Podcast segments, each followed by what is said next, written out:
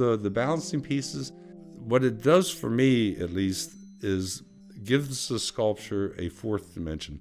All sculpture have height, width, and depth, but the the movement, even though it's slight, gives it a little bit of a fourth dimension.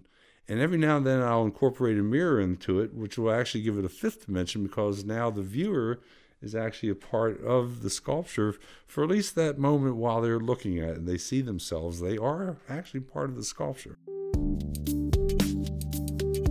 That's sculptor and auto mechanic Harold Kyle. And this is Artworks, the weekly podcast produced by the National Endowment for the Arts. I'm Josephine Reed. There are a host of people out there whom we interact with in the workaday world who also make art. We never think that the cashier at the dry cleaners might be a writer or that your mechanic is a sculptor. But in fact, these are the folks responsible for most of the artwork that's created. But we often don't see it. They are talented and dedicated to their artwork, they just can't make a living at it. Today, we're launching a new series that celebrates the work of these artists and their commitment to their art. We're calling it Dual Lives.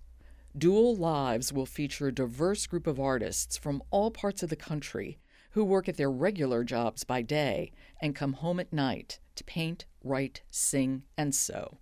Harold Kyle seems like a great way to begin this series. Harold is an auto mechanic who's been making sculpture from found objects for 40 years. He's made art from forks and spoons, from discarded campaign signs, he makes art from pitchforks and hammers, as well as from discarded car parts like fenders and headlights and steering wheels. His sculpture can weigh anything from 10 ounces to over 300 pounds. Harold Kyle had his third one man show this past autumn at the Mattawoman Creek Art Center in southern Maryland, where he showed some 50 pieces of art in the Art Center's two spectacular galleries and on its expansive grounds. It's a rare instance where the museum docents urged viewers to touch the artwork. Harold insists on it. He made much of his work to be touched. It's art that's moved by the wind or by curious hands. This starts the pieces spinning and swaying, creating shadows on the walls and lawn. Many of the pieces that move look as though they're balanced on the head of a pin. They're that precise. Yet the shapes look fluid with graceful lines. Harold was kind enough to have me at his southern Maryland home the Sunday before Christmas. After a tour of his enormous yard filled with sculpture, we sat down over some tea. Here's our conversation.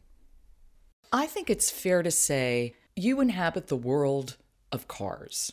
I do. Both in your day job and in your night job. Tell me about your day job first. Well, I've been doing body and fender work for the past 50 years, the past 40 of which have been at Sheehy Ford in Marlow Heights. I work in that body shop. The owner has been kind to me since I started there. He uh, lets me use the buy shop as a studio, which is almost unheard of. I mean, yes, it's very nice of him to let me do that. Tell me how your boss at the auto shop first found out that you were doing sculpture. It was kind of interesting because I made a spaceship out of car parts the closest thing, if you imagine a TIE fighter from Star Wars, it's about the way it looked, but it was um, Thunderbird bumpers in the back and Econoline bumpers stretched out with wings coming off, and all the lights worked and everything flashed. And I had little CO2 jets on, so it looked like it was taking off and it made little beepy noises and stuff. And he came back, the owner now, this is Mr. Sheehy, he came back one day and I had it in the body shop. And he liked it so much that they ended up putting it on the showroom.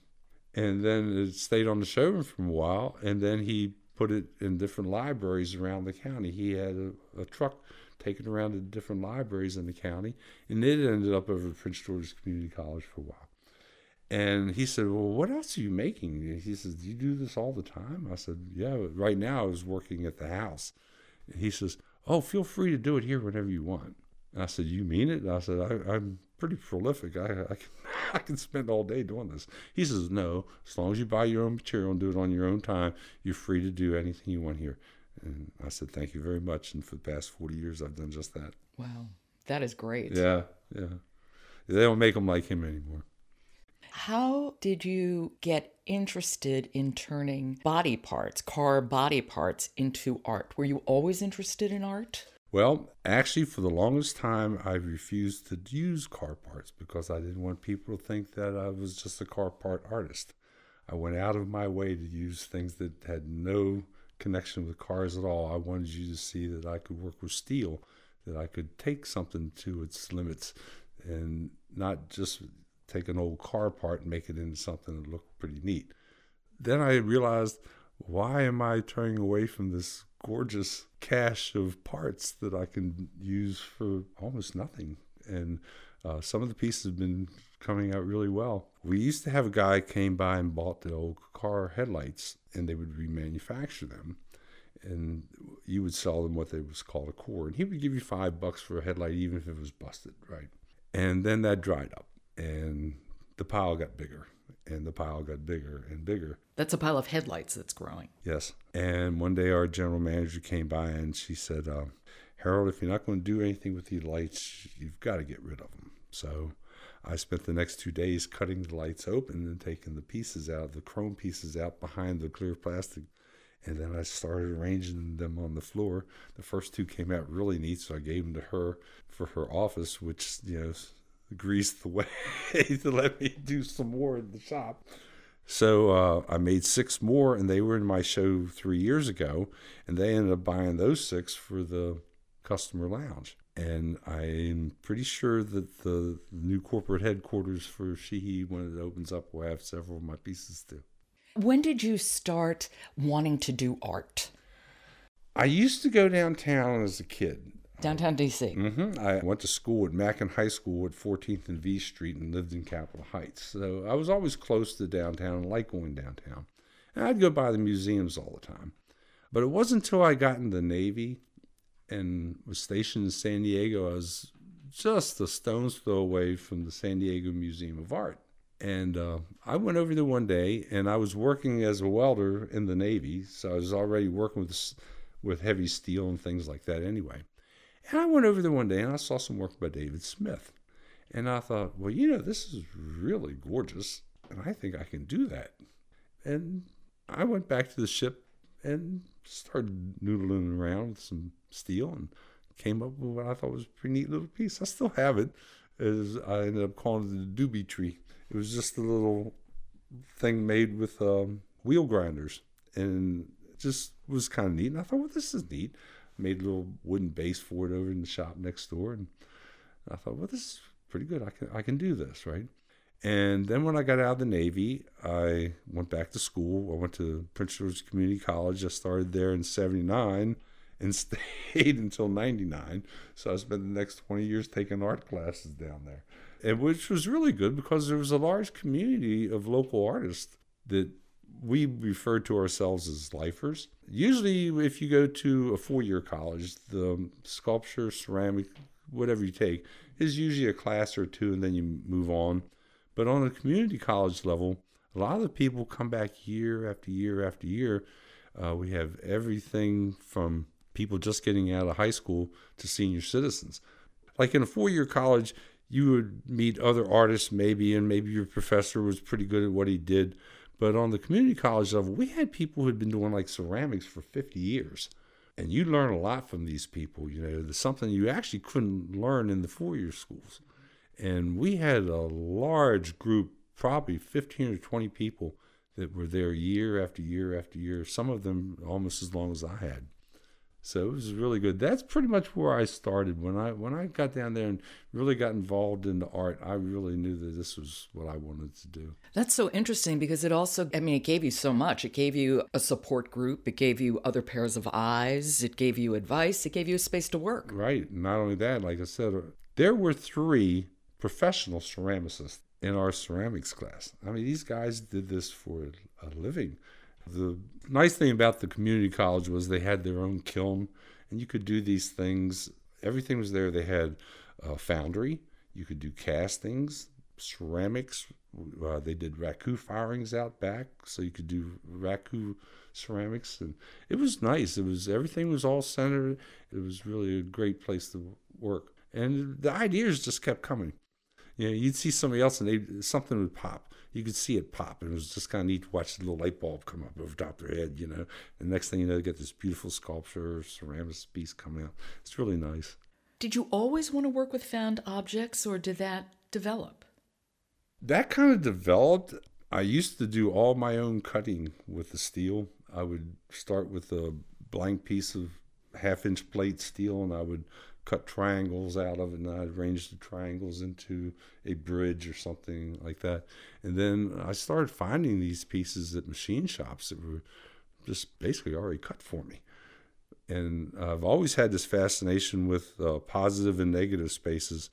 The way machine shops will cut a circle out of something, the piece that's left is just as interesting as the circle was, and sometimes even more so and you still have the illusion of the circle being there, even though the circle's gone now.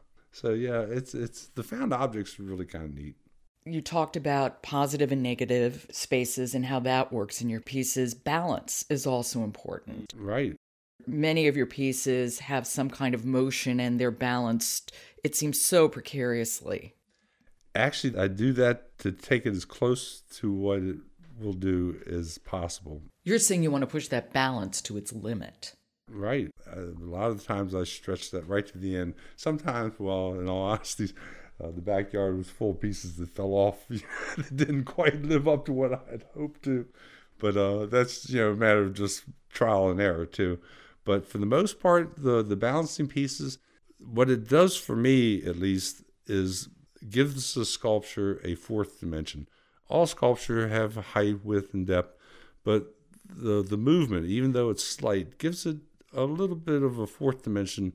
And every now and then I'll incorporate a mirror into it, which will actually give it a fifth dimension because now the viewer is actually a part of the sculpture for at least that moment while they're looking at it and they see themselves. They are actually part of the sculpture.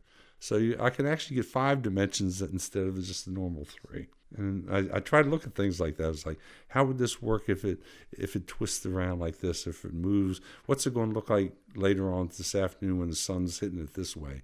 What's the light going to do to the mirror? Whose house is going to bounce off of across the street? The one was really needed, just wiggled all over the guy's house across the street. You know, you, you just never know what's coming up next. And the way you play with shadows, there is pieces where I didn't know what I was more fascinated by, what was on the pedestal or what was on the wall behind it. Some of that was pre-planned, some was just by chance. The the yellow piece that you saw, that was by chance. It, it was really chance the way that worked out. And that's a sculpture called Grid in Space. And it has 10 to 12 delicate steel lines emanating about three feet in the air and then slightly bending over as I said, it's, you know, it's such a delicate looking piece and the silhouette is pretty spectacular. The way it fell over like that was strictly by chance. I had laid it down on the ground and it was it was actually laying down flat. And when I set it up, it fell over that way. And my first response was to grab and go, "Oh no!" And then I just let it go, and it fell over and stayed there. It was like, "Oh wow, that's really pretty. So I just welded it down and left it stay just like that. You see, this is what's so interesting to hear you talk about your work and to see your work is that there has to be such precision involved on one hand, but on the other hand, you you seem to be perfectly open to chance at the oh, same yeah. time. How do you weigh that back and forth? Well, to give you a good example, would be the the, the yellow and orange pieces that balance in the wind and move when I first got those, they were the leftover parts of uh, a piece that the customer wanted circles, and these were the leftover stampings from what the circles came from. And for the longest time, all I did, all I could come up with was stacking them up. And then, oh, six, seven months ago, I started slicing every other hole and twisting them, and they would just twist around and come to a point. And the first red one I did out there, it just came around and it was like, okay. And I just welded it down. And the second one, the same thing. And then the third one, I thought, well, what if I put it on a point? And it went right inside that circle, basically all by itself again. It was like, well, I like this. I wonder if it will last outside. And so far it has.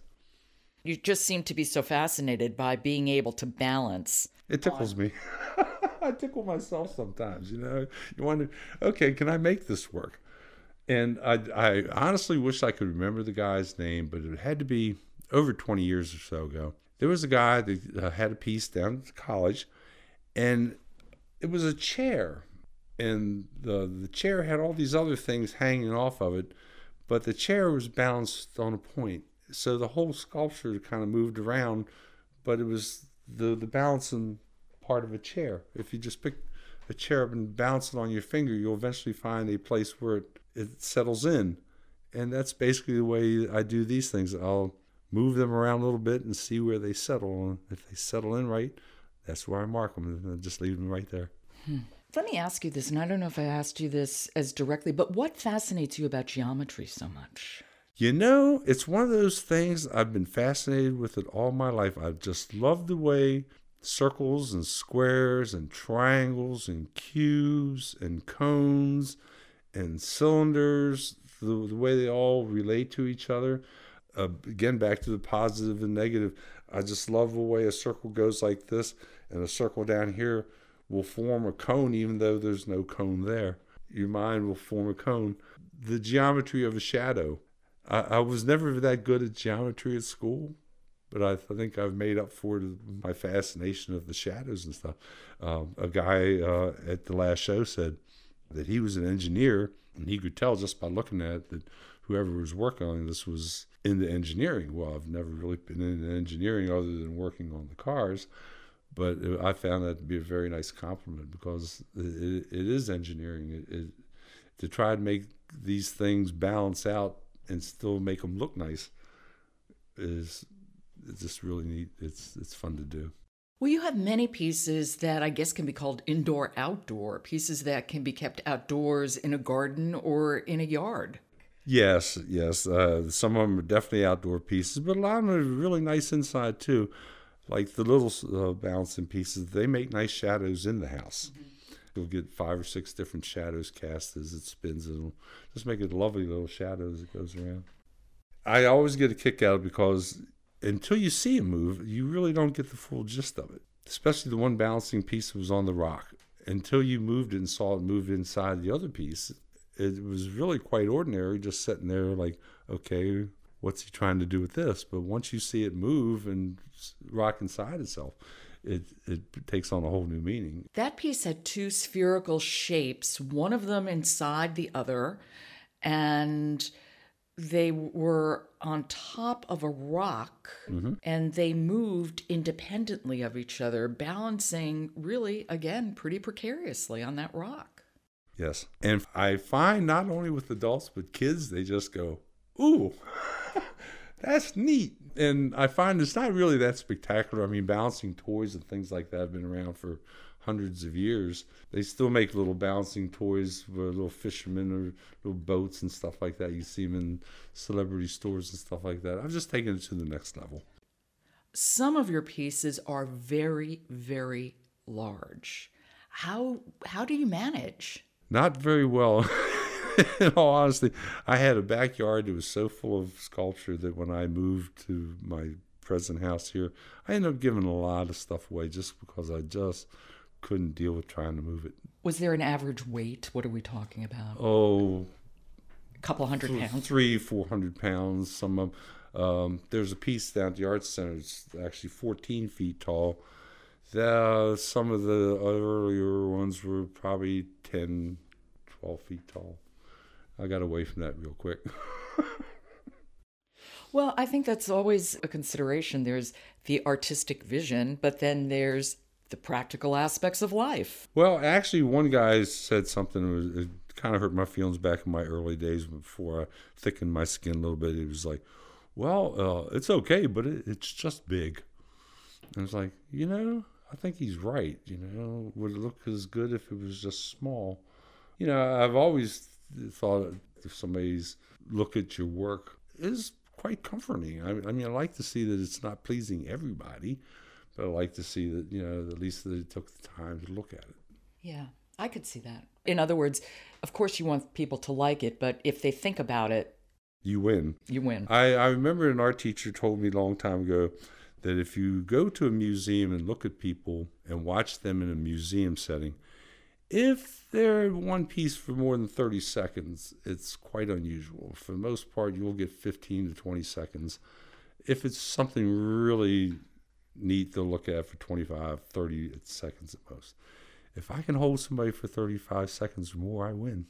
I, I remember when they first opened the Hirshhorn, I couldn't couldn't get enough of that place. It was like I was walking around outside like I died and gone to heaven. You know, all the sculptors that I ever met that I really liked were there. You know. How do you go about creating your pieces? Do you sketch them out first? Do you start with the material? Where do you begin? Actually, it's depending on what I have. If I had like a whole bunch of those headlight pieces, I would lay three or four out and see where I could go with it, what kind of pattern I could make that was pleasing, how to rearrange things and stuff like that, and uh, just go from there. And if I got one that worked really well, I'd go with the second, third, fourth, fifth, sixth until I ran out of pieces. I've never been stuck for something to do. I can make art out of almost anything. A little pat on my own back for that.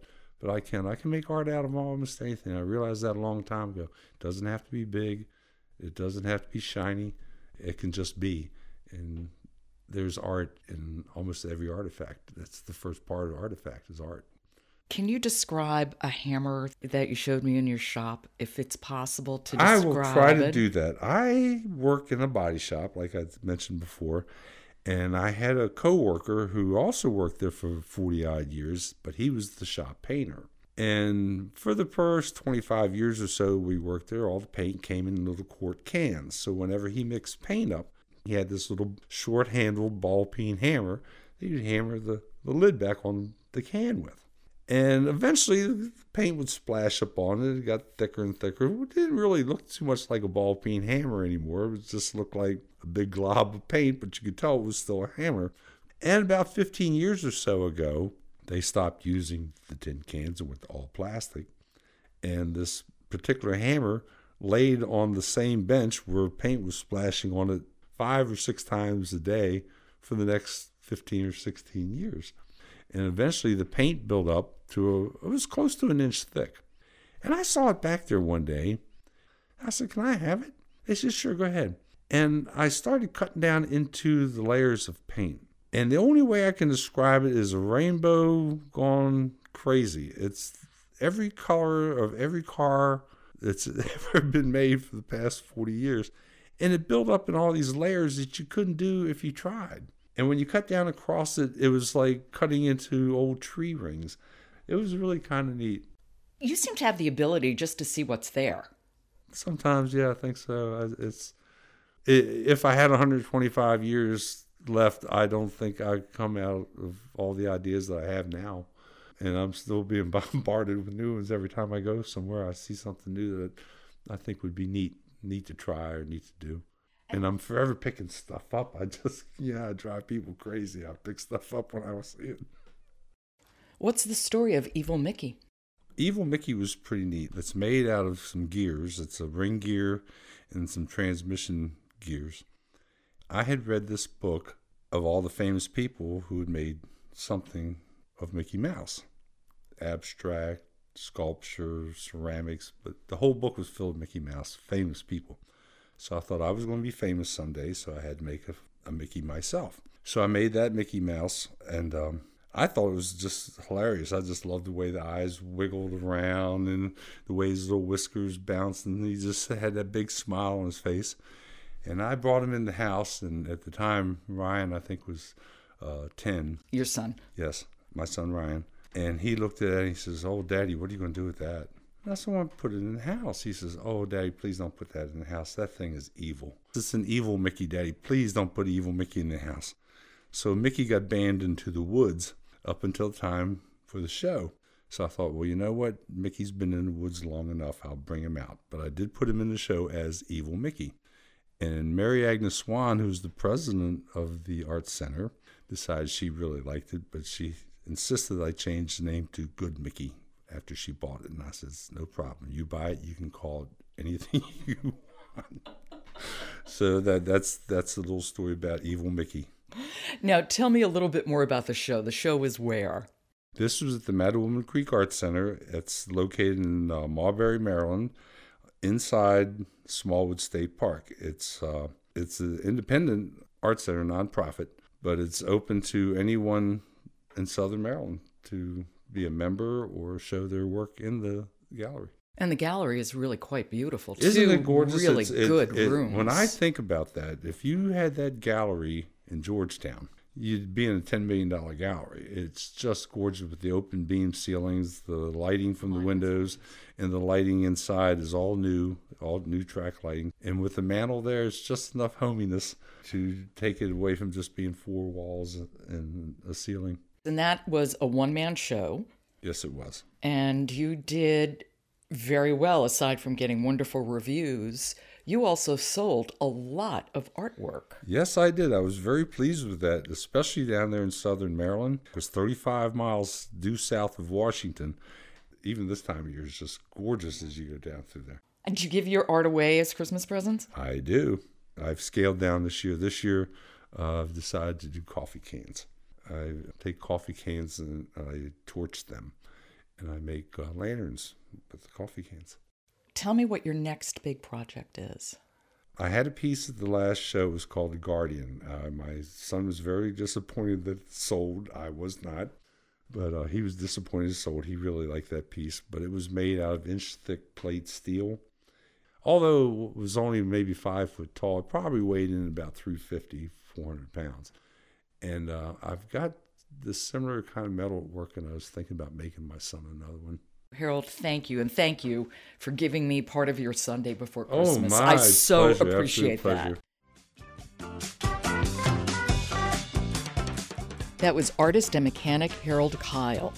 You can check out his sculpture in today's Artworks blog at arts.gov. You can also find Harold on Flickr at Harold Kyle 1949. This is the first podcast in a series that we're calling Dual Lives, a celebration of artists with talent and dedication who have to work regular day jobs to make ends meet. You've been listening to Artworks, produced at the National Endowment for the Arts. To find out how art works in communities across the country, keep checking the Artworks blog or follow us at NEA Arts on Twitter. For the National Endowment for the Arts, I'm Josephine Reed. Thanks for listening.